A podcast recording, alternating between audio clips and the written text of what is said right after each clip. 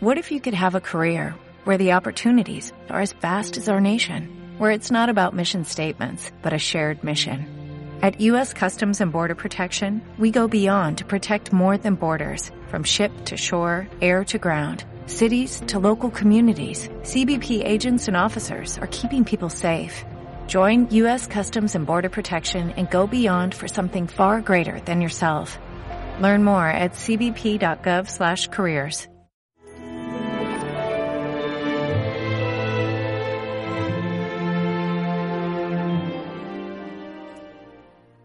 no es Dios de muertos, sino de vivos.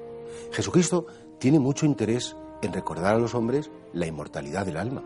Es verdad que nosotros, porque estamos o formamos parte de la creación y estamos de algún modo asimilados a esa dimensión mineral, vegetal, animal, pues sí, efectivamente la materia se transforma y la materia cambia y efectivamente nuestra corporalidad está llamada a, a destruirse. Pero el alma es inmortal. Y además, por la muerte y resurrección de Jesucristo, esa materia que hace nuestra corporalidad está llamada la vida eterna. Y por tanto, la muerte no es una situación definitiva. Para nosotros los cristianos la muerte es una puerta que atravesamos. De hecho, este es el país de la muerte y cuando morimos entramos en el país de la vida. Por eso cuando a Jesucristo le hacen referencia a los grandes personajes del Antiguo Testamento, Abraham, Isaac, Jacob, les dice a los saduceos, no es un Dios de muertos, es un Dios de vivos, porque para Dios nadie está muerto. Que qué absurdo sería, ¿verdad?, creer en un Dios que se ríe de nosotros. No, te he llamado la vida para luego que dejes de existir, para que luego ya ni pienses, ni sientas, ni padezcas.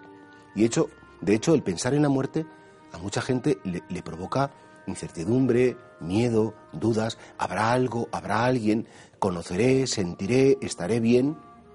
Y sin embargo, esa duda la tenemos que superar mirando a Jesucristo y creyendo en Jesucristo.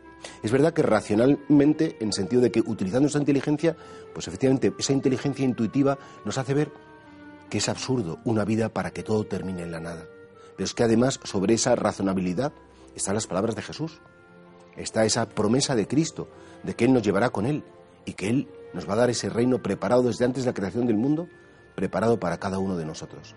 Y por eso, cuando pensemos en la muerte, que no pensemos en la muerte como un estado definitivo, como si los muertos ya siempre estuvieran así, sino que la muerte, repito, es una situación puntual, una puerta que hay que atravesar, un umbral que hay que cruzar, que todos tenemos que cruzarlo, de la mano de Jesús y de la mano de María. No es mala cosa pensar en la propia muerte. No es mala cosa pensar, Señor, que algún día se terminará el tiempo, comenzará la eternidad y que en esa eternidad me encontraré contigo aquel a quien he buscado en la tierra, aquel que he sabido que me ama, aquel que está absolutamente a mi favor porque ha muerto por mí y ha pagado con su sangre el precio de mis pecados. Por eso pensemos, pensemos muchas veces en la vida eterna, pensemos en qué es importante para entonces y qué no es importante para entonces. Nos ayudará el pensar en la eternidad, nos ayudará a vivir la temporalidad con profundidad y con verdadero sentido.